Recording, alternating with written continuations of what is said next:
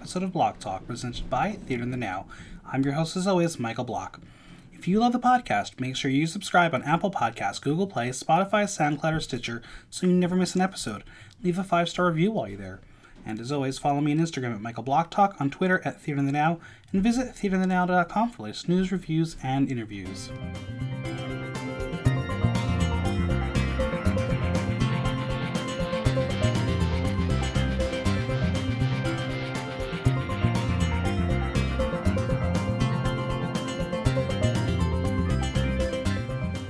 It's Cherry with a C, not Sherry with an S, because Sherry with an S goes nuts. If you haven't figured out who's on the podcast yet, well, you're just silly. It's Cherry Poppins. Hello, hello, hello. How are you? Uh, I'm great. How are you? I'm hanging in there. I'm having a weird day, but you know what? It's it's it, it's the fall. This is when I get my seasonal depression, not in the winter. I hate the fall, so Oh, I love the fall. See, like white girl fall is my thing. Give me a pumpkin spice latte, and I'm living my fantasy. see, I'm just not someone, especially this year, who likes to you know celebrate things and death, um, because you know like leaves die and horror movies people die, and that's what the fall is. People die, and I'm not here for that. And I also like the summer because I, I I swim and and it's it's a good time. And now I have no more swimming time. Indoor pools. They're a thing in the future. Yes, not right now because you can't go in one of those. If you try hard enough, you can make anything happen. Listen, if there is a mansion somewhere in New York City that has an indoor pool, sign me up. Uh, I've been in one. It's on Fifth Avenue. Well, there are many things I'm ready to offer to go in this pool. Well, I think they sold it, so I think it would be probably thousands and thousands, maybe millions of dollars. Like I said, I can offer things for it. Wonderful, wonderful, wonderful. Well, I'm excited to have you on the podcast, and we're going to talk all about you, and I'm sure that's a really scary thing to do. Oh no, I love talking about myself. I mean, who doesn't? You're a drag queen. Of course, confidence and um, sometimes arrogance is what a drag queen is, I believe. It's true, it's true. Well, we're going to start from the very beginning. Where are you from? I'm originally from Michigan. I'm from a little tiny town called Stockbridge. I grew up there. Where where on the mint is it? Uh, it is, think, a triangle of Ann Arbor, Detroit, and Lansing. It's in the middle of that triangle. Okay, okay. And what was life like there? Um, well, I grew up with a bunch of Trump supporters. I was like the only gay kid in my high school. Uh, I think there were three of us. That's progress. Yeah, there were three of us. Um, yes, we did hook up with each other. Yes, it was not good. And no, I do not talk to any of them anymore. Are there any more aside from them that have come out since? Um, there was a guy. Oh, this is bad. There was a person that was a grade below me. That, so this was like early two thousands. You know, Drag Race hadn't come out yet. Mhm. People didn't really know about what drag was, especially in the Midwest. And he, I believe their pronouns are still he, uh, enjoyed cross dressing, and Sure. would come to school in dresses and living their fantasy, right? But they decided to come in full geesh to one of our semi-formals, and I was always like, "Yo, people don't hate you because you're gay and you like to dress as a woman. They hate you because you're ugly when you dress as a woman, and you're weird." Like you know those kids that used to run around with their Mhm, arms behind them like mhm. ninjas? Okay. That was like this kid. okay. Interesting. Does that make sense? Yeah. And what what what year are we we talking here? This was like probably 2003, 2004. Okay. okay. Like right in that mid era of like when the goth punk scene wasn't really cool yet. Gotcha. gotcha. Like right before, I mean, around Paramore, but like that generation of stuff where people still want to Gotcha, do kind of bubblegum pop. Disney Mania is really happening. Like Lizzie McGuire's going on. We have Raven-Symoné on Disney Channel. We have all that like really colorful things happening, and the Mhm. antithesis of that is So we haven't had um, uh, uh, the Twilight series Yeah. become films yet. we haven't had the Twilight series become books yet. I mean, I don't know the Twilight series at all, so I couldn't tell you on the timeline when that happened. I mean, I remember reading them. I think my sophomore year of high school, and so this was like my freshman year of high school when this was going on with this guy. Mm-hmm. I also had not come out yet when Gotcha. he was doing all these things. I had done community theater with him too, so like I knew him very well, but makeup skills was not were not his strong point. Well, I mean, like to be fair, that the, the YouTube didn't even quite exist yet, so there weren't makeup tutorials going around. True. And that's something that, in retrospect, I realized. But Yeah. at the time, I was also young I mean, and stupid. I'm going to call out some um, of our uh, our finest drag queens of our time. There were no makeup tutorials back then either, and if you look at some of their looks of the past, you're like, "Ooh, that was that was not so pretty."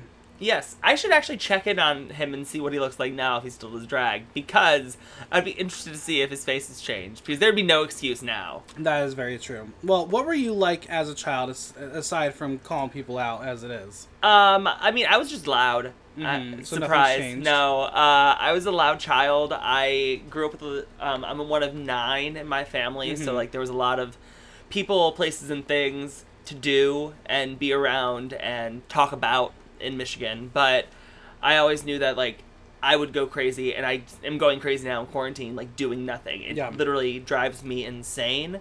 And I knew I needed to be somewhere that was fast paced, so I came to New York.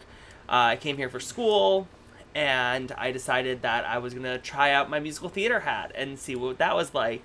Now But- you came to New York and didn't go to the American Drag Academy. You went to the other one. Uh, I went to a really great school. I have a bachelor's degree. I have I have a degree. Everyone, it's true.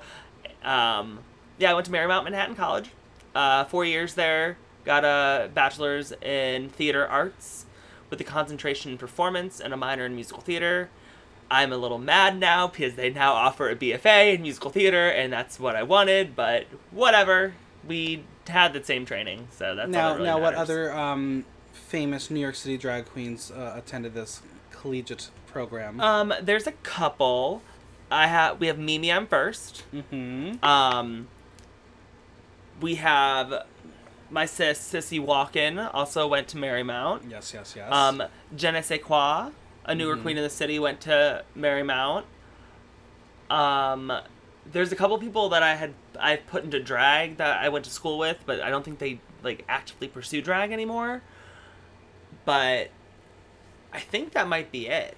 now, what what is the correlation between some of these New York City schools and starting drag in the city?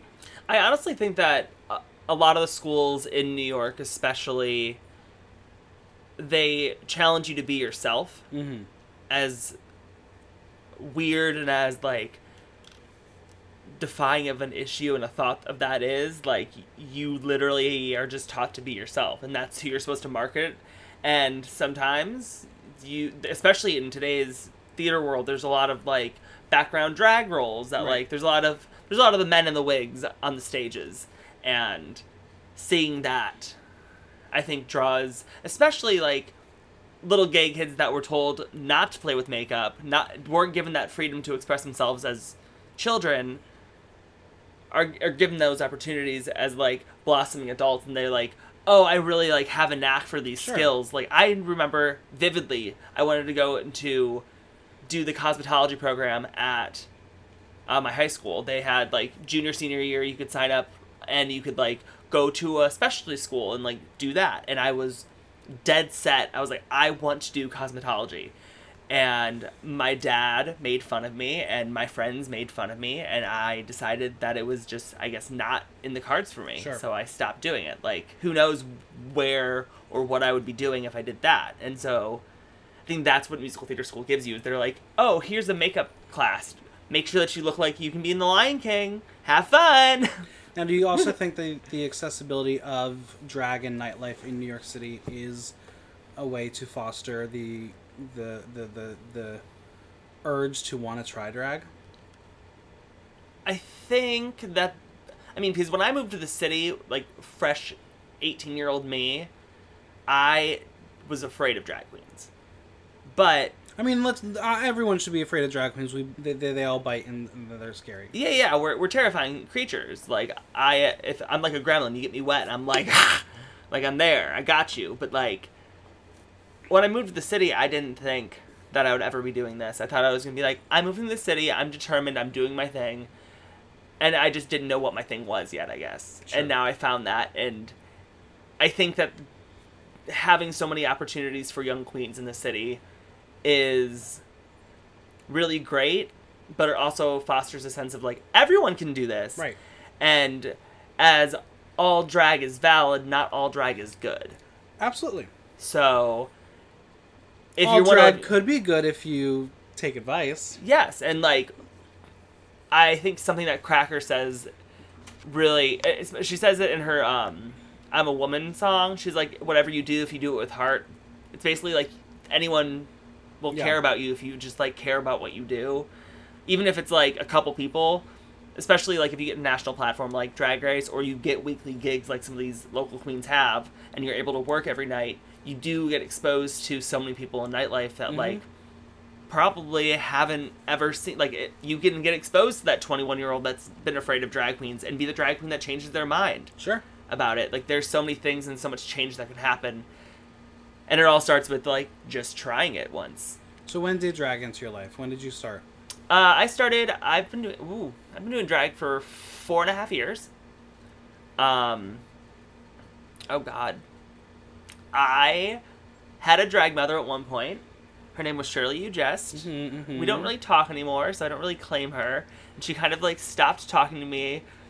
Well, she stopped talking to a majority of people. Yeah, which is fine, but it's like live your life, sis. But I can't claim you if you're not in my life actively. So I kind of was doing drag and like was in college and was like playing around with it. And then started watching Drag Race and was like, oh, this is fun. This gives like everything that you get taught in musical theater school, like you do on Drag Race. Right. It's crazy. It's like going to school like helps in your life. Who knew? Um, and then I tore my hamstring senior year of college. Had surgery. Couldn't do any of my um, like dance calls or any of the master classes that you get from going to a nice college and getting a bachelor's degree. I couldn't do any of those. So I like entered a live sing drag competition and made it to the top three, top four of it. I made it to the finale night. And uh that was my first like let's try drag for real. Yeah. Little did I know I looked like a brick and you should have slathered a lot more foundation on that face before going outside in the world, Cherry. How would you describe Cherry in three words? Now or then? Now. Now. now, I would say she's a pastel punk pop princess. Okay. I think that's four words. I'm sorry. That's fine. What What is the origin story of the name? So Cherry Poppins came from. I was looking at 90s because I'm born in the 90s. I'm a millennial, and I was looking at like where a, a lot of my influences came from, and one of my favorite favorite Disney movies of all time is Mary Poppins, and I like that she's like she basically is like this a bitch that comes in and is like, I know what I'm doing, I'm taking care of things, like listen to me children and everything's gonna be fine. I resonate with that. Mm-hmm. Uh, but I'm a little bit more crazy than her. um, in my wild days, people called me Hurricane Cherry, and I would go a little crazy and drink a lot of uh, a lot of Fireball. Lots of Fireball. Lots of Fireball, lots of uh, Honey Jack, but Now, I think alongside probably the name Gina Tonic, Cherry Poppins is probably the most used name in America. There- are lots of Cherry Poppins. There's a lot of Gina Tonics. I don't know her. Well, do you, have you met all the other Cherry Poppins? I'm not. I actually have the largest following on social media of all of them. Uh, before I started doing drag, I had done my research, and there had been one other Cherry Poppins in the States. They were in California. Mm-hmm. They were had been doing drag for a bit, but they stopped from what I seen. They had really not posted. I think what four years ago was like 2016. I think they hadn't posted in like two years on Instagram. And this is also like in the heyday of Instagram, right? Like Sure. Instagram's going crazy and people are like posting all the time and making content and blah blah blah blah blah. So you're seeing like drag queens making looks specifically for Instagram now, and there's this whole era of Instagram queens that are starting to emerge. But you don't see even the older queens that are doing it; they're still posting. Sure. They might not be good, but they're still posting. And there was nothing from this queen, so I took it and ran with it. And also, I decided like I'm the New York City. If I'm gonna be the New York City Cherry Poppins, like then I'll just be the New York City Cherry Poppins, Right. and then I'll do all the things that I've wanted to do. Yeah, there's a lot of other drag names, but really, it's drag. Sure. So it's like I'm not really that person. That person is a character that I act like and have fun with, and can put all the bullshit aside and just be like, "It's time to be cherry. Let's have fun." How long does it take to transform into cherry? It depends on the look. If I'm going for like an artistic look, I'll take like three hours. But if I'm going for like a, my usual beat, I'll probably do like an hour and 25 minutes. Any traditions? Um, I smoke a bowl when I'm baking my face. Uh, because I, I feel like that's the zen moment. You're like, Mm-hmm. it's time to change over. Like I've put my contour on, my highlights on, my cream foundations on. Let's set all of this. Let's do it. And then I can like really focus because I don't know, marijuana helps me focus. Uh, I mean, for some people, it helps you focus. Some people knocks you out. Yeah, and you know what? Both uses are good. That's very true. Now, what are your, some of your favorite products? Um, I really, really, really, really love the Dermablend Leg and Body Foundation. I just recently switched over to it, and it is the most coverage I've ever gotten on my face. Mm-hmm. I also really love the Sugar Pill, um, well, really any Sugar Pill product, but specifically their lip is really good. I have a pink lip, and I also have um, two of their palettes that they just released, and they were on sale. So if you want them, I would go get them. But they're so pigmented, and like I can do basically any beat with this palette that I got. It's fantastic. Nice. Now, you mentioned your first gigs were was this singing competition. Yeah. What was the first song you performed in the drag? Oh, my first song I ever performed in drag Mm-hmm. was "Love on Top" by Beyonce. Oh, that's a choice. Um, I was doing Star Search with Tina Burner, Mm-hmm. and Shirley You Jest was there as well. We both competed. Really supportive mother, and my mother got to the finale, and I got cut. Uh, but I have video of it, and it's gonna show up someday somewhere when I make fun of myself for it. But I was wearing this purple wig. I was wearing a dress from I think Karma in the Manhattan Mall, R.I.P. And like chunky black heels. Now, what did Miss Tina Burner say? I don't remember. I was blackout drunk. But so was she probably. So Well, okay. Now, how would you say you've grown since you first started? oh lord, I would say that I never thought that I would be a queen that would wear. I never thought I would be a pageant girl. I never thought that I would wear nice wigs. I honestly never thought that I would like ever work with the people that I've worked with. Um, my career has taken a lot of turns, but I've realized that Cherry Poppins is someone that is my work. I like do the work as Michael so Cherry can shine. And doing that, like Michael can br- take a break, but like when ch- it's Cherry, Cherry works. And so now I'm like Cherry doesn't drink, Cherry doesn't party, Cherry like will smoke weed because it's fun, but that's the only thing that she'll do that like chills her out. And that's all I do on stage now. That's I won't drink, I don't do any of that. I like take things a lot more seriously. I've realized that like it's just like performing any other career, any other performing career because like you are literally doing all the work and then you go on stage and you have to forget all of it. So like don't forget to do the work. Sure. Aside from Shirley, who else helped you on your drag journey at the start? Well, uh, to start, you actually we did this uh, little thing with Vanadu and Miss Bijou, who Mhm. both are now still doing drag and looking gorgeous. Um, Just not in New York City. just not in New York City. So I guess I win, right? Does that mean I win? What do I win? I win. what do I win? I don't know. Um, we did a little cabaret called Dragaray. Um, Man, some choices were made. Thinking back. It was so fun. Yeah, I can't believe that I was one of the first drag queens to sing She Used to Be Mine. Yeah, it's true. I still can't believe I sang She Used to Be Mine. It happened. There is video. Oh, there is. Oh, There's course. video. I have the entire show. Oh, God. Of course, I have the entire Oh, show. Oh God, that's going to show up one day. And it's going to bite me in the ass. um, that wig choice. I wore a shake and go bob. You sure did. and a black basic jumpsuit with a cowl neck.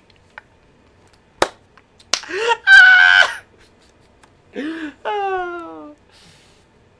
oh God. So aside, okay, aside from me, because I'm sure there's people, but between myself and Shirley. No, Really? Okay. no, not really. I mean, my sisters. I became really close with like Bella Noche and Gilda Wabbit, and I became friends back when she was Beverly, and she actually gave me my first gig in Astoria at Albatross. Uh, I did her bingo back that when she had Mhm. bingo there. Uh, it was a joyous time. Um, I really, I, and then after actually Drag Race, I worked with for Tina Burner as her assistant, and she taught me how to sew. Mm-hmm. And I feel like that was the moment where my drag really changed because Sure. I, I like decided that I was like, oh, I can go and spend forty five dollars, which is the price of a dress at Macy's, and I can go and get uh, the fabric and do it all myself and make four costumes out of this fabric that I just got for forty five dollars and um, look pretty. Yeah.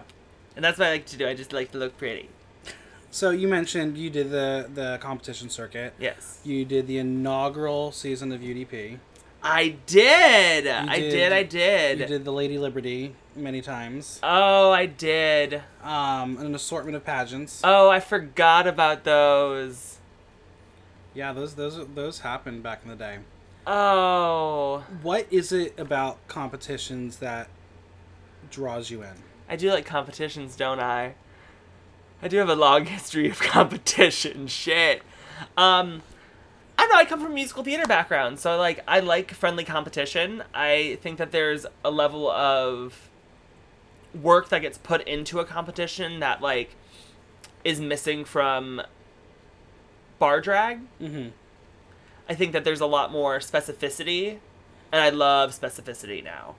I like really look at the details, and so when I'm putting together a look, if it's not on a budget, if I like get to do whatever I want with it, like if I, uh, I like am very specific about it. Sure. Uh, especially if I'm having, uh, if I'm hiring a designer, I'm like, I'm paying for this. Like I'm going to want it to be the exact thing that I want. Um, when I do it for myself, I can be a little bit more like, meh, because it's me and I'm myself. Yeah. But like when I sew for other people, I have to be very specific as well, like very right with how I sew. Absolutely. Well, I mean, last year you returned to UDP for an All Star season. I did, I did, I did. What was that experience like? So, surprisingly enough, when I was doing UDP the first time, I actually tore my hamstring and had to drop out. Um, I was like week four, I think. And this was back when like Nidra Bell and Marti Gould Cummings hosted it together. Right. And other people in my season were like Poppy and Carmen Side Me and Clarice Dubois. And like it was a pretty like a lot of the girls that I did that competition with are still doing drag. It was weird to come back to the competition because I we didn't really keep in touch my season. Like we didn't have that sisterhood Yeah. that later seasons then got. And so I came in being like, I know these girls as like friends of mine that I've done drag with like other places, but I'd also been doing drag a little bit longer than most of them. And we all had so much fun doing All Stars. It was rightfully given to Bambi. I think that she is one of the best queens that I've ever met. She's the sweetest person, Mhm. um, and she can dance the house down boots Yeah. and I love working with her. She's like One day I will teach her to be on time, but that's another story. That you know, you know, Bambi is not known for punctuality, but she does run on drag queen time, and drag queen time is always fierce. Yeah. So I'll always book her for that. Do you have any favorite memories from the competition? Favorite moments? From All Stars, Yeah. I would say that my Lindsay Lohan moment was fun because it's the first time that I taped down a wig, and I was able to flip my fantasy hair. Uh, it was synthetic, so it didn't flip well, but it did flip. Um, and then I would say the finale was pretty great.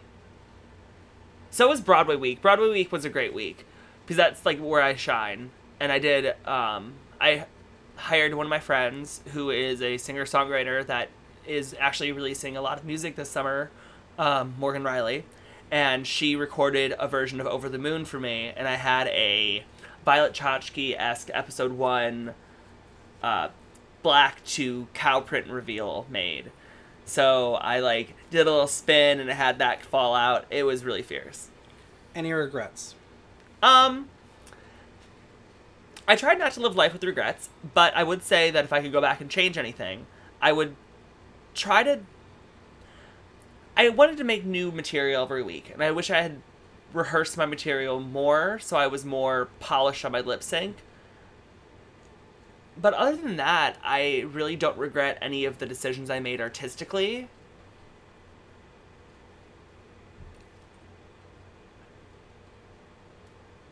Just like learning your words, Cherry. It's important. That's the that's the job of a drag queen. Yeah. Learn those spoken parts, especially in that Lindsay Lohan mix where, you know, she starts breaking down. I used the Instagram live where she goes crazy on the kid, and, like, she does not speak well. She's No. pretty fucked up. Yeah, I guess that, that that's it. That's a thing. Are there any New York City drag queens that you've yet to work with that are on your dream list? Um, not really New York City drag queens. I've worked with like a lot of a lot of them. I think that Pataya Hart is always someone that comes to mind. I haven't really worked with her in um any sort of drag setting, but like I've seen her shows and I've seen her backstage at pageants and stuff like that. So I'm not like not versed in working with her, but I do love her and I would like to work with her more. Same with Brenda Darling. But usually when I want to work with someone like I will put together an event and be like, "Come to my event, please." So one one of your big quarantine projects was teaming up with Elise Navidad for Two Girls One Show. oh yeah. How did it come to be? So, uh, Elise Navidad and I, that stupid fucking bitch, we have been uh, friends for like two years now. She actually had the show after my um, very first Stonewall show, my very first Broadway bitches, back with um, Allegra Valentine Mm-hmm. and um, R.I.P. Poor, poor, poor Skywalker, um, and Jacqueline Hyde and Dee Dee Comeswell, who just moved also we had our show, and then immediately afterward was Elise Navidad's first invasion at Stonewall. Little did we know that a year and a half later, we'd both be working at the West End and end up doing a brunch together there that also is dead because we got fired. It happens. Um, and yeah, we teamed up and we just started like really vibing, and we like we like the same things. We like stupid comedy. We don't take drag too seriously. Like we take it seriously behind the scenes, but we don't take it too seriously up front. And Elise is someone that I really admire because she's able to. If you're her friend, you're her friend. Yeah. And if she wants to care about you, she is there. And she will always be there. But if you cross her or you piss her off, she will cut you. And it is spectacular. She started playing this game called Sequester, and there is this moment where she's like, I believe her name was mm, Susan, and she said, Fuck you, Susan! And I was like, uh, uh. It was gag worthy. Elise is gag worthy. I love Elise. What What are your, some of your favorite moments from the show? I would say so. So far, we've done um, all of season twelve review. We've done All Stars five, and we've uh, we're trucking our way along Canada's Drag Race. We also do um, a weekly show. I would say that we've. I would say my favorite thing we've done so far, probably though, has been Miss Christmas in Quarantine. We ran a digital pageant for the Ali Forney Center, and we raised around three hundred dollars. Um, it was really spectacular. We had a girl from Alabama named Flapjack win, and Miss Fifi Dubois, who is like icon legend star of New York City, Mm-hmm. came as the runner up. Flapjack also won fan favorite. It was a really great moment for us because we that's the first time we've really teamed up to do anything fundraiser wise. And it's nice to have someone else to bounce ideas off of. Sure. I'm just so used to doing things by myself now that I'm just like, oh, I'm doing this thing. Hi, person at bar, can I do this thing? And they're like, yeah, sure, come do the thing. And then I do the thing. That makes sense? Yeah, it makes sense. what are some of the difficulties you found doing a digital show? Well, people tune in and out a lot. Especially when you're streaming it on, like, we stream on YouTube and we stream on Facebook. So we get people dipping in and out a lot on both. It's hard to see, like, the viewer count also because Absolutely. if on Facebook you click it for a second and you're just like scrolling by, it automatically says that you're someone else is watching, and like that's Right. not necessarily true. Also, sometimes the tipping is not great, Yeah, especially if you're like, because there's not an obligation. yeah, yeah, You don't have to physically hand someone a dollar. but like I miss that. Yeah, fully. I've done that a couple. I've do, I've been at a couple live shows now, and I I, I like that. Yeah, I like money. it, it, it is true. I mean, that's kind of why like we've been doing a um a, a cover. That way, you're not necessarily obligated to tip more. You can if you want to, but at least there is money going toward the artist. Yeah, that's something that I'm looking at with future projects that I'm working Yeah, on. and it's it's very difficult because everyone's doing projects and you want to support them all, but this is possibly even more expensive than an actual going to a bar every single night of the week. But you know, some people aren't actually doing projects. There's a lot of people that have just like laid low, Yeah, it's fair. And I envy them. I wish I could do that. Well, some people want are taking this as an actual break. That's a long ass break. It is. Well, we're gonna play this or that. I'm gonna give you two options. Oh lord. and You're gonna tell me which one you prefer. Um, speaking of um, going to bars and having food, uh, hot dog or bagel bites, Bagel bites. day or night, Night. Glinda or Elphaba, Alphaba. Roxy or Velma, Velma. Netflix or Hulu. Wait, Velma. Which which Velma? Velma Kelly? Yeah. Oh, I thought Velma Dinkley. No, I said Roxy or Velma. Still Velma. Netflix or Hulu, Netflix. black beans or pinto beans, Pinto beans. Taco Bell or Chipotle, Taco Bell. Domino's or Papa John's, Papa John's. Mario or Luigi, Mario. Hermione or Ron, Hermione. pieces or hardware, Hardware. Priyanka or the Vivienne. Priyanka. What is your signature number, and how did it become your signature number? So I have two signature numbers that I will say. One is my live sing Disney medley Mhm. that I made and created during uh, Drag Array that I then hired someone to record for me and sing at bars. It includes like Moana, uh, Little Mermaid, Beauty the Beast, Tarzan, Tangled, Princess and the Frog. It has it all. Yeah. It's great. And then I would also say that my Jenna Marbles mix is pretty well known. I took one of her old videos about doing the face that went viral years ago and turned it into like um, a comedy mix. Yeah. And I would say those are the two that really stick out to people that people talk about.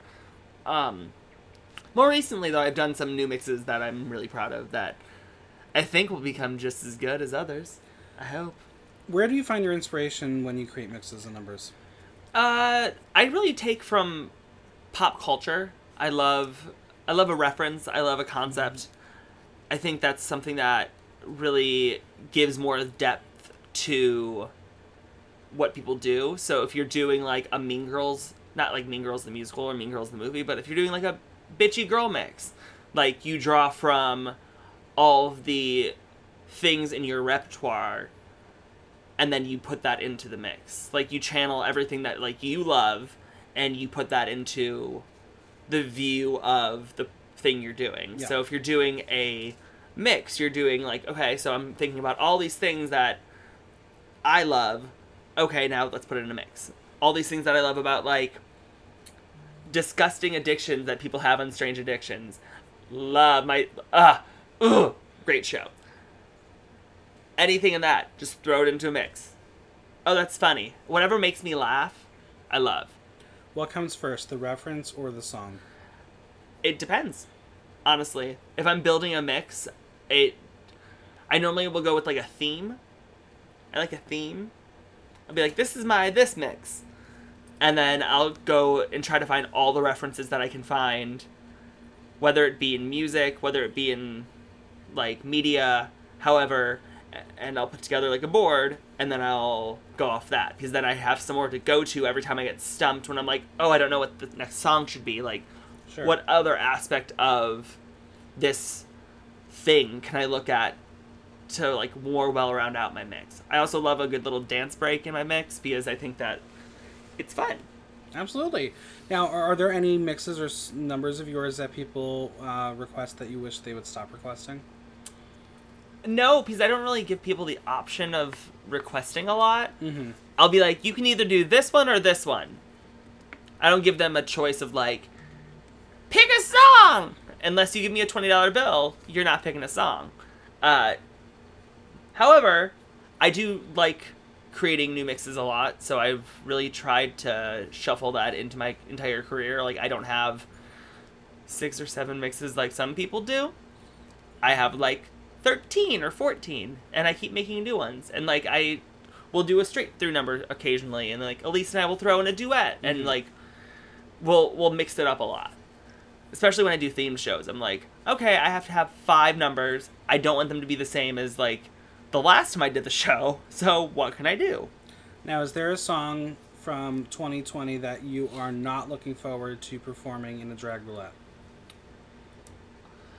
I have to say with my gut instinct it has to be WAP. Mm-hmm. because Mama is a nice shade of alabaster, and those two women are beautiful, dark, and stretchy women, and I cannot do the splits, nor can I rap. I was asked one time in an audition if I could rap, and I looked at them and I said, No, I cannot. Sorry. Yeah, I, I'm very much looking forward to the best of 2020 mix where um, someone will be dressed up as Carole Baskin performing WAP.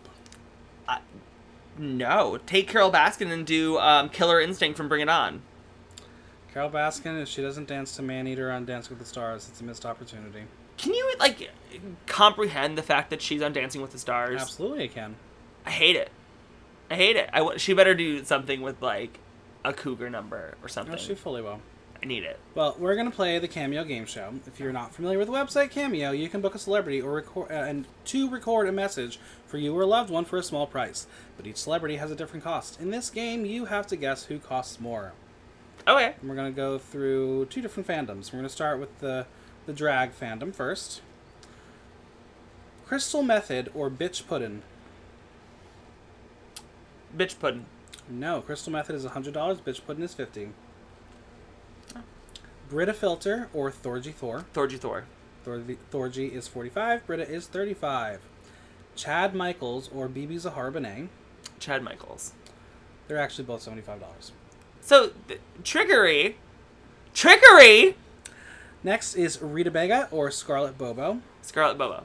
No, Rita Baga is 70, Scarlett is 50. Rita Baga is trash.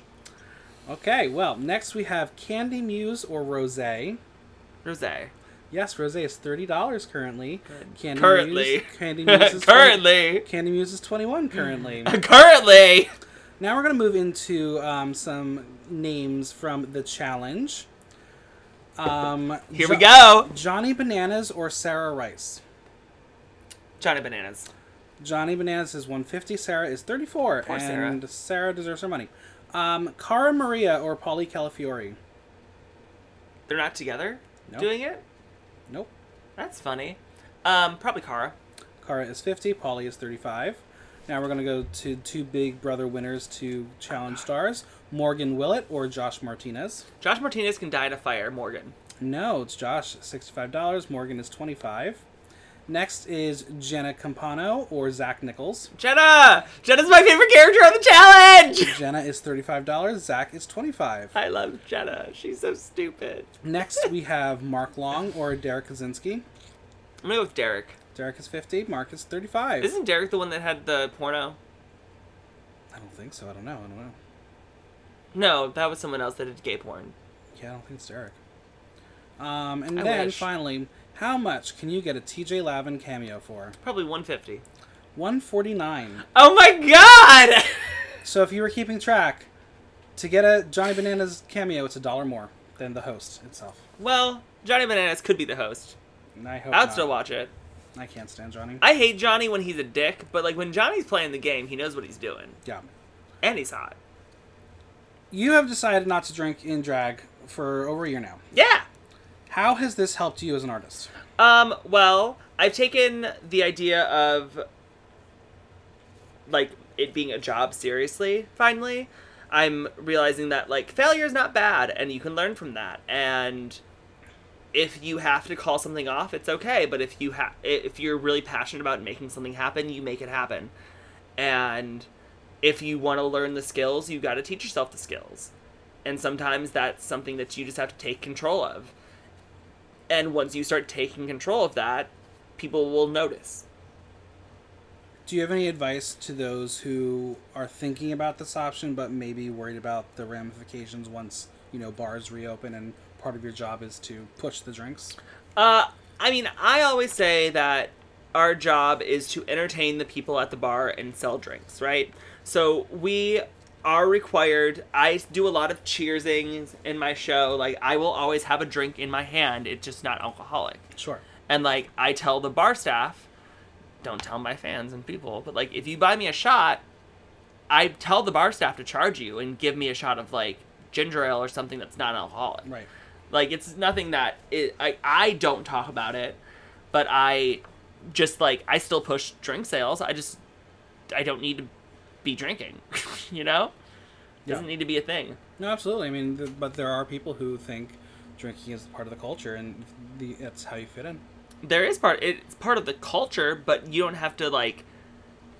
I'm a drag queen. I don't have to fit in anywhere, bitch. Like I can do what I want to do. You're gonna tell me that I'm not supposed to sell this drink. I'm gonna sell the drink. Not supposed to sell this drink. You tell me I'm gonna. Sell, I'm supposed to sell the drink. I'll sell the drink. I'm a bartender as well. Like, I get it.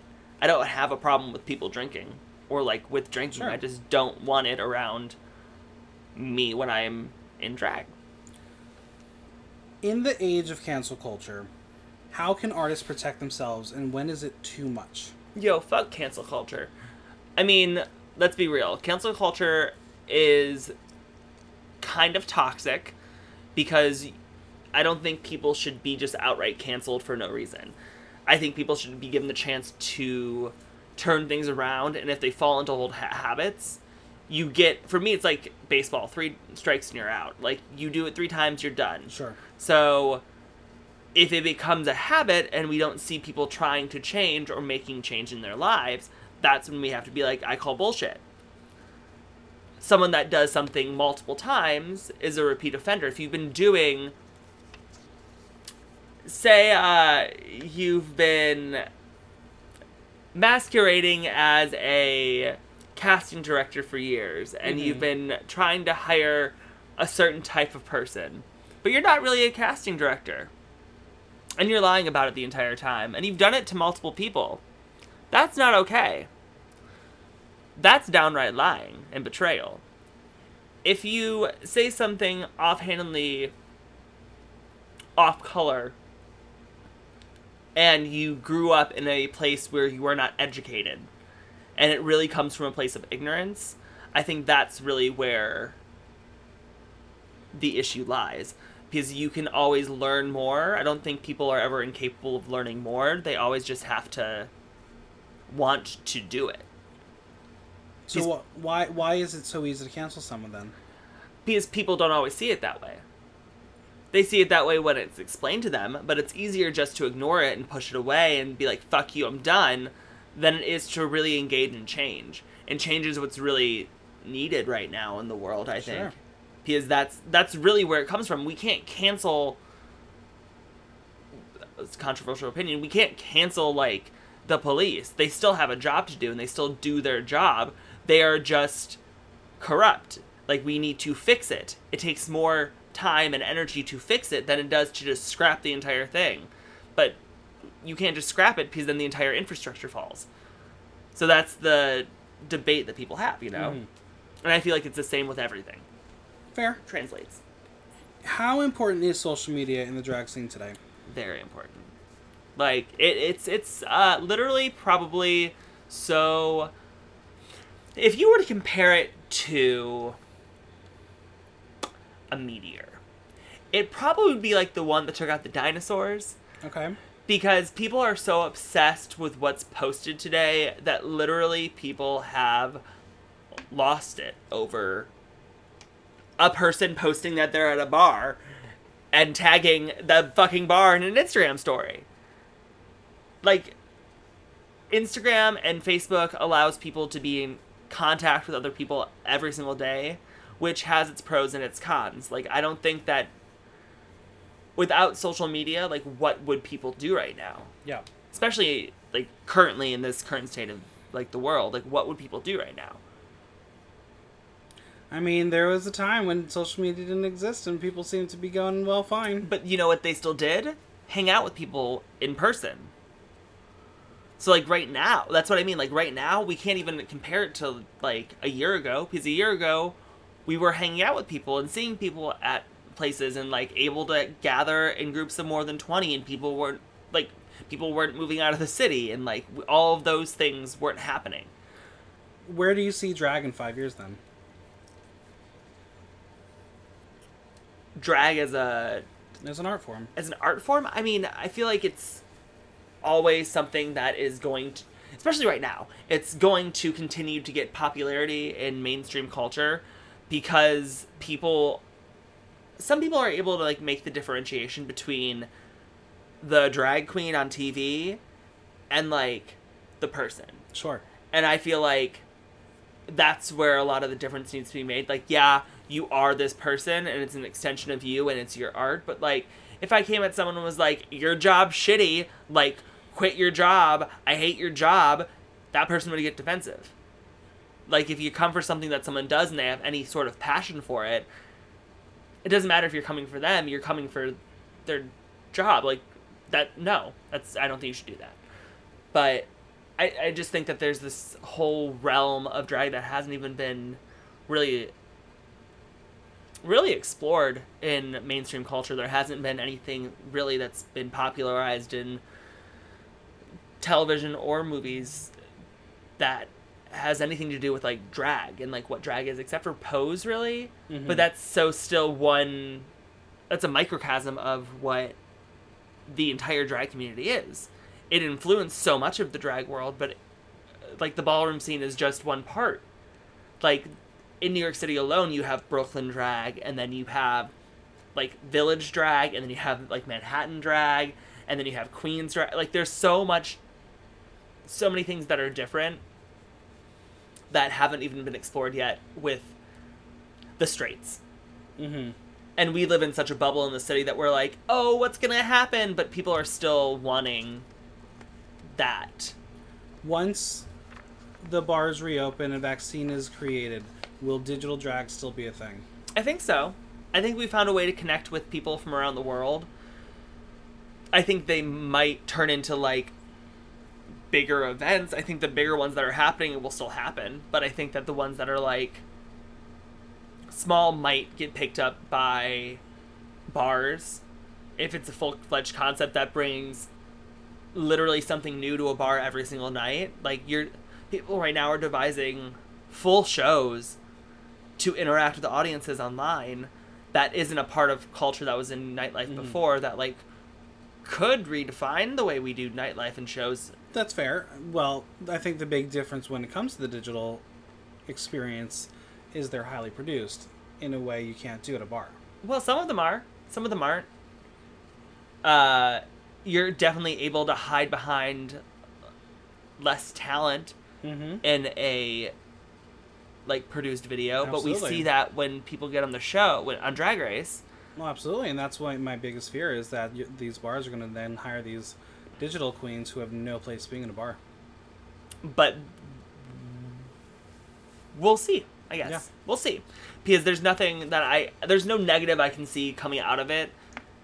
Sure, a queen at a bar gets a gig for a week or two weeks or three weeks, and she does the show three times and then it fails. Okay, so they failed. Fire that queen, hire a new queen. Sure. just like you would with any other job. It didn't work. Okay, I'm sorry this didn't work. It didn't really work out with us, but like I'm glad we tried it. You give them a trial period and then you move forward. It's valid. Yeah, no, I mean, like, there's just a lot of talented, talented digital artists who are not live performers, and that's And that's totally fine. Mm-hmm. But if they're finding success digitally, I think that they can still continue to find success digitally. well, it's just one of those things. You know, bar bar owners, if they see success, they want to capitalize on it, not knowing that it's not going to translate, and, and it's unfortunate to watch a queen get fired. it really is, but it is unfortunately part of the job. Sure. and while we can celebrate with people, we can also have empathy. While we can celebrate people getting a new job, we can also have empathy for the person that does not have the job anymore. Absolutely. Well, we're gonna play everyone's favorite game, Tea Time, where you're gonna spill some tea on some of your favorite sisters, friends, colleagues, people you've shared the stage with, people you've worked for. Um, and we're gonna start off with Bella Noche. I love that bitch. I'm actually going to her place after this interview. Um, I am in love with her. She's had a lot of growth. Uh, she calls me her little sister, but I feel like we're just sisters. Like I, she's been by my side for literally the last four years, and it's crazy to think it's been that long because I sometimes blink and realize four years have gone by and that I'm no longer the little grown that I was. Next, we have Shirley Jest. Uh, I hope she's doing well. I don't really know what she's doing, but I hope she's well. I guess that's it on her. Thanks for putting me in drag for the first time. Next up, Tina Burner. She is a large linebacker in a pantsuit that was on a TV show. Oh yeah, which TV show? Shade, Queens of NYC. Mm-hmm. Speaking of, Holly Box Springs. Oh! so, Holly Box Springs and I have competed in a couple pageants together. Um, we also slept with each other back in the day, but that's just like, that's old news. That's something that I haven't said in ages. But Holly's a great person. Holly can sew, and she is very talented, in my opinion. And I I strike that. I would love to work with Holly Box Springs. That's my answer from earlier. Holly Box Springs, if you ever need a guest, you call me. There you go, Holly. I hope you're listening. Speaking of people who are iconic, Nicole Nicolonoscopy. I love Nicole. I used to hate Nicole, but now I love Nicole. Why did you hate Nicole? I don't know. I really honestly don't know. There was a part of me that I think that was jealous of her. Uh, and there was a part of me that like really admired the stuff she was doing. But you know, that bitch can get real real. And we did Ms. America together this last year last ago. year, a year ago, a year ago, and there was a moment where I was like, "Oh, I can fuck with this bitch now," because she just takes it so seriously, and it's really inspiring to see someone work that hard on something, especially when you care about it at the same level. And you're discussing things that, like, the little details that you both are looking at, that you're like, oh, this person also gets that. Like, okay, I get it now. We all make mistakes, and we all have those days, but, you know, I think that at the end of the day, she'll always be my sis. And there was never a time where like I was trying to like shit talk her. It was just I was like, I like you. Eh. Eh. Speaking of someone you have asked to do their show many, many, many, many, many, many times, and they've they've allowed you to, Heidi Ho. Heidi ho! I was like, I don't know where this is going, and I swear to God, if it goes somewhere bad, I'm gonna lose my shit. Um, I love Heidi ho. I, yeah.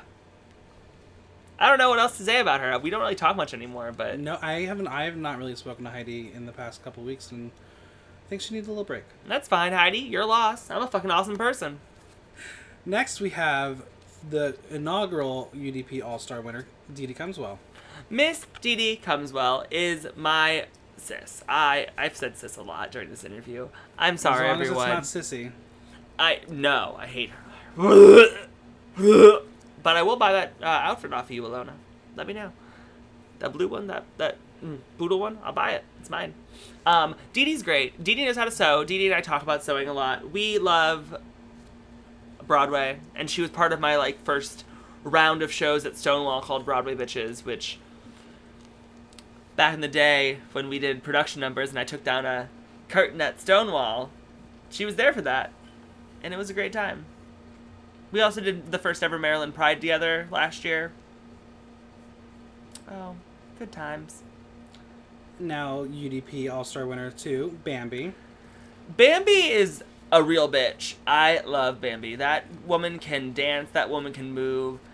That woman needs some new wigs, but that woman is a gorgeous creature and I think that she's one of the sweetest people that I've ever met.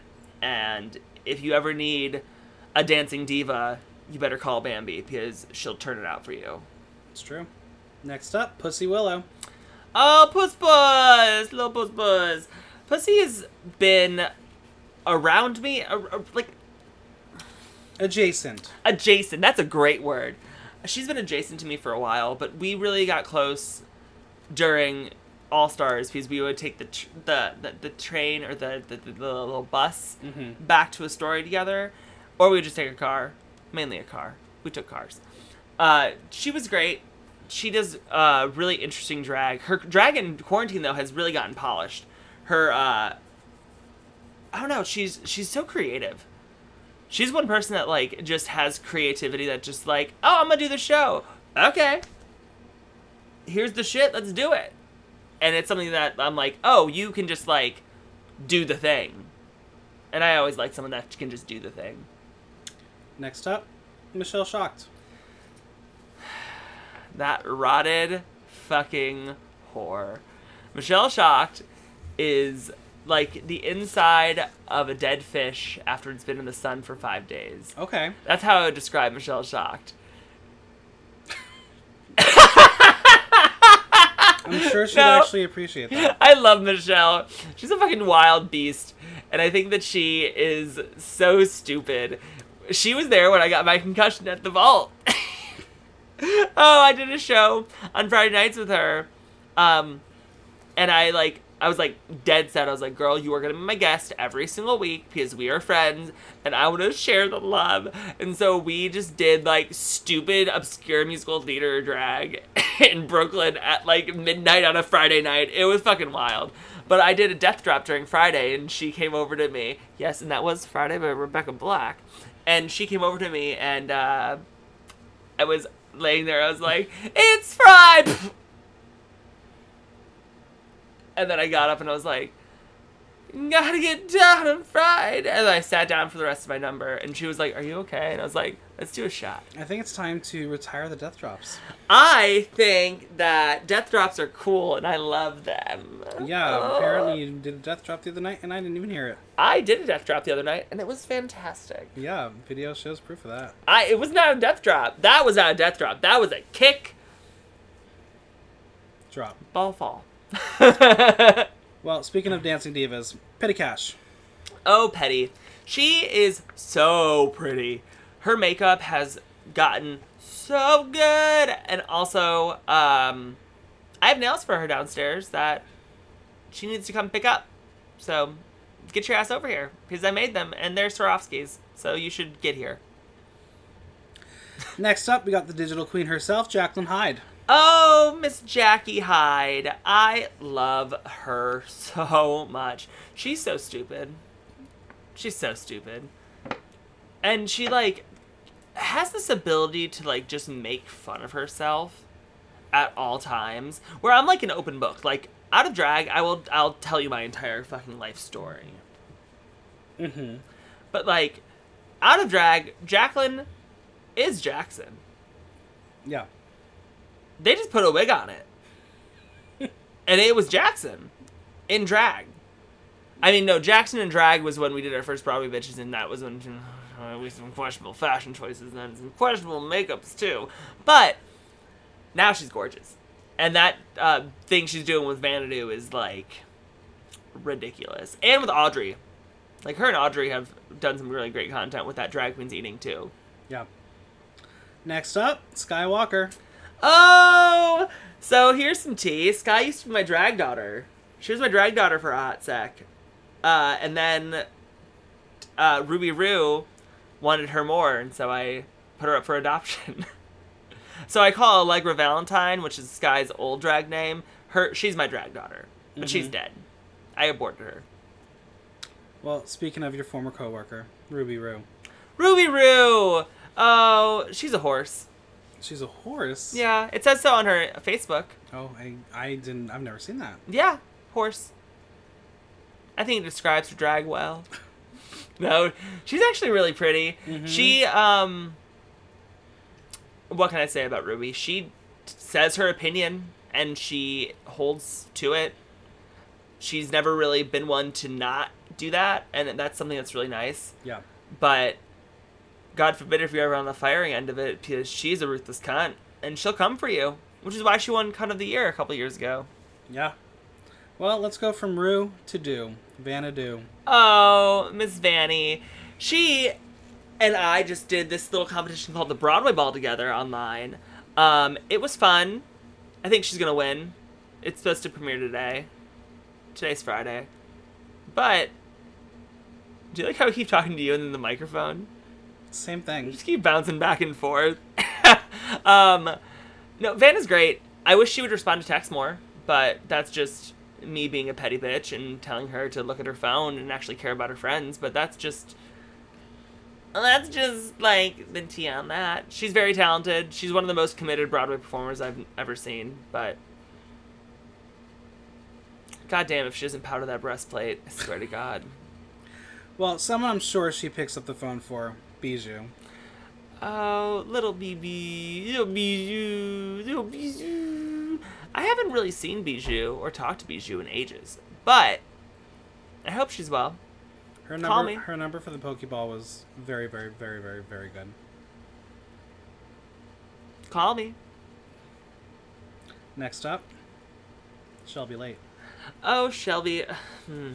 What can I say about Shelby Late? She's a rotted fag. Um. she she's stupid. She's a bitch. But she's very talented. Absolutely. And she's very nice if you're on her right side. If she cares about you and she likes you, she like is a ride or die. But if like you cross her or you piss her off, she's done. And that's something that like I try to adopt now in my like adult life is like you fuck me over, I'm done with you. It's a good, good philosophy to have. Yeah, I'm done with you, bitches. Well, speaking of Bad Bitch Club, Elise Navidad. Oh, where's those little pots and pans to start shellacking and smacking together? Uh, Elise Navidad is coming to the mic. She's gonna spit it so quick because her pussy's so tight. Uh, she is the topping drag queen Christmas present that any poor unfortunate bottom would love to have. She's a tree topper. She is, she is, and she is so stupid, and she gives two shits about anyone else's opinion because she is the prettiest, most confident person that walks in the room. And no one can tell her otherwise, even though I've tried. You've teamed up with Work.com and the lovely Chiffon Dior for a new show called What's Poppin'. I have. Tell us about it. So what's Poppins? The show starring me, Cherry Poppins. Uh, there are I've recorded I think five episodes so far, but I have done a lot of stuff in my drag career that has focused on giving the spotlight to other people, and I think that that's something that, as someone that is white and someone that has privilege, it is very important to do to people that might not necessarily always get to talk about things or have the space to have a conversation about anything that they want or really themselves. Like some of the biggest drag names that I've interviewed, we don't even talk about like we talk about their career on Drag Race, but we talk about them. I want to get to know these the people behind the mask. And so I'm interviewing uh, drag queens. I'm interviewing reality TV stars. I'm interviewing nightlife personas, Broadway celebrities, all those these types of people, um, and talking about pop culture, where they grew up, how that influenced them, um, just getting to know a little bit more about who they are, especially in today's climate and how things are changing. You know, quarantine and everything. Just trying to give everyone a platform um, while wearing platforms. How did the show come to be? I was stoned, and I messaged Fawn, and I said, "I have an idea for a show." And she said, "What's the idea?" And I said, "I want to do a Hey Qween slash like The View slash my own type of show where like we talk, we have fun, we laugh, but like we talk about some things." And there's some really exciting content coming out with that that I am excited to share with the world. Well, I mean, what can we expect to see? Um, I have a little bit about. We talk a little bit um, with my first guest, um, about her experiences on tour and at the University of the Arts, which is the college she went to. Um, we talk a little bit about her pageant life in New York City. We, I talked with um, Pissi Myles about her all of her virtual drag, about her political voice, also about her relationship with Sherry Pie. Uh, with Sugar Cane, I've talked about her album or song she just released with her mix remixes and her um, original single. I've chatted with Tora Hyman from Camp Wannakiki about how she what she thought about when she got the call for Camp Wannakiki. Um, her drag mother is Ginger Minge and how she created her entire package. I've had some really interesting conversations with some really incredible people, and it's been really fulfilling on my end because I'm able to not only give them a space to talk about things, but also learn about other walks of life that I've not been exposed to before. Now you know how I feel. Yeah, it's really great. It's it's a it's a special thing. I mean, 200 plus episodes now. It's, Yeah. it's, it's exciting. It's not bad, not bad. Not so shabby. You've fallen down a rabbit hole on YouTube. Have I? Yes. What are you watching videos of? Using my account, by the way. Have I? I've been. I mean, I love the Drag Race like top four lip sync songs. It's my mm-hmm. favorite thing. Priyanka's last one. That's like, what was it? She- Question? no, she's like, question: Who was the queen? Uh, no, who was the first queen to walk in the? What, Something like that. Question: Who was the first man to walk in the race north of the scene? Question: You know who it's gonna be? Da da da da da da da. Answer: You know it's me, Pri. Da da da da. Hi, it's me, Pri. I love Priyanka. Um, I love watching those. I also what else have I do I watch? I mean, you tell me. What am I watching? I don't know. Someone's been watching um, long videos on uh, uh, uh, a repeat of like cat vid- uh, sounds and coffee sounds. And I'm like, oh, what is happening to my my my? oh, I know what that is. That's the background noise. Oh, gotcha. That's the background noise for the cats because they like to watch the television. It's fucks up my algorithm. Oh. well, we uh, we have cats, and they like to sit and watch TV. My one of them last night sat and watched all of Drag Race. She does not like Rita Baga. She walked away, but he did sit and watch all. Who was it that he liked? I think it was.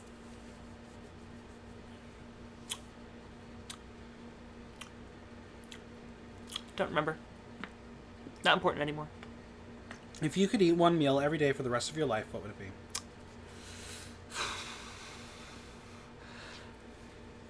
Can I have unlimited access to a toilet? Sure. Crawfish. Oh, okay. Spicy fucking crawfish. Or hot wings. I was on a game show and I ate hot wings were. and it was crazy. Yeah. How, how was that experience? It's crazy. It's fucking crazy. Are you traumatized from wings now? Uh, yeah, because we had to do it fucking twice. The first day, they got us on the, which we're not supposed to talk about those, but like the first day, I don't care anymore because I got my money. Um, we competed against this older couple, and they did not, did not make it past the first round. She touched her eye, and he almost passed out from blood pressure.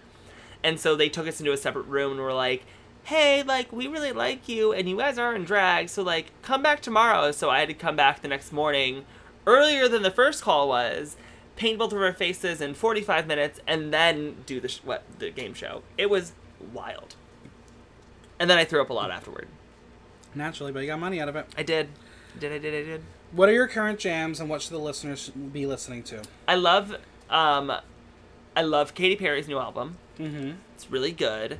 I also really like Little Mix. Little Mix is dope. Go uh, listen to their new song Holiday. And honestly, all of their music. It's just so fucking good. Uh, yeah. Those are the two right now that I'm like really on. I think Chloe and Halle are really good. Yeah. If you had to pick one New York City drag queen to be your partner on The Amazing Race, who would it be and why? Elise Navidad. Why? because she would make the experience fun. I would do all the work and she'd be like, "Here we go." So you would be eating things, obviously. Um, Elise would be jumping off of things. mhm. I'm really like down for whatever. If they you throw something at me, I'll do it. I'm a Well, yes and person. We're gonna move into the pop five rapid fire. Where I'm gonna give you five pop culture things, headlines, news stories, and you're gonna give me a word, phrase, story, whatever you want to talk about for each. Okay. First up, Keeping Up with the Kardashians ending. Bye. You're You made a sex tape and you got famous. Bye. It's true. Number two, gender reveal party turned California wildfire. I mean, let's be real. The last time I saw something aflame like that was in the finale of Avatar. It was wild and crazy, and I. Uh, fuck gender reveals. Like, there's no point. Gender's a construct, tear it apart. Fuck it. Number three, The Mandalorian season two, aka the Baby Yoda show, There's a season two coming out? October thirtieth. Oh. I was never a Star Wars person, so, like. Baby Yoda's cute. But you know what's cuter? Baby Scooby Doo. Okay, okay. Number four, Fauci says no sitting in theater until a year after vaccine. Yep. I heard about it. Apparently, Broadway's not coming back till at least next September. We shall see, because again, I mean, they're doing it seemingly fine in the UK. Drive-in theaters? No, that, sitting in theaters. Really? Mhm, they- Well, that's the UK. They follow instructions there. They have bubbles. They have. They have bubbles. They basically put you in groupings. That's a fun word. Bubble. And Bumble. number five, Drag Race Holland. Uh, very white. Very good looking. They're all very pretty. I know I've only heard of room service out of them, but very Apparently, nice. um, during World Pride last year, Patty Pam Pam uh, competed at Drag Wars. Oh, Mm-hmm. did she lose? Obviously. Well, Um, no, I mean I'm very excited by it. I mean, visually it looks very white. Um, the ethnic background of the Netherlands is very white. white. Uh, there are a couple um, Latinx um, performers. Uh, I know there's one uh, performer who's from Brazil, so there, there, there is a little bit of diversity, but I'm excited. I think by far is the greatest um, promo shoot in the history of the entire franchise. Really? Those looks are sensational. Um, I'll have to take a second look then because I haven't really like dove into the looks yet. They're But so good. I mean, Chelsea boy, whoo boy, that thing was I'll have to look into it. exceptional. I'll have to see. I'll have to see. So I have my previous guest ask my current guest a question, and this is a question from Desirée Dik. What keeps you motivated during these trying moments? Um, working on my craft, like figuring out how to keep elevating myself because I always want to keep growing and learning and doing new things. And I think that that's the wonderful thing about like YouTube and tutorials is that you're able to go online and like look at different people's faces and find a face that you want to like emulate Mhm. or a face that looks similar to your face and then you can modify things and spending time in like one of my favorite things to do that I haven't done in a long time was is to like take a glass or two of wine and go into the shower and get really stoned and just like drink in the like get a little tipsy in the shower and just like listen to some chill music and it like gets your creative juices flowing. Like if you just chill for a second and you're able to take like if you're smoke if you smoke weed like do a sativa and like get a glass of wine and chill the fuck out and just realize that life's not that serious you're only on earth once and don't you want to make the best of it? So what can you do right now to do that? Work on yourself. Don't be a dick. When you're a dick realize sometimes i'm a dick and that's okay but you know what everyone has those days and everyone makes mistakes and everyone knows what what i'm talking about everyone gets that way It's true. Now's your turn to ask my next question. my does it have to be serious or can it be No, whatever it i can be want Whatever you want. Ooh. I would like to know if they could be. Nope, nope, nope, nope, nope, nope, nope. I want. Be a little controversial. I want fuck Mary Kill. RuPaul Charles.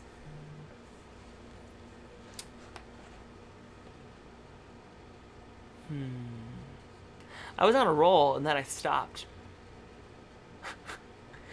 Alright, RuPaul, Bianca Del Rio, or Gina Tonic.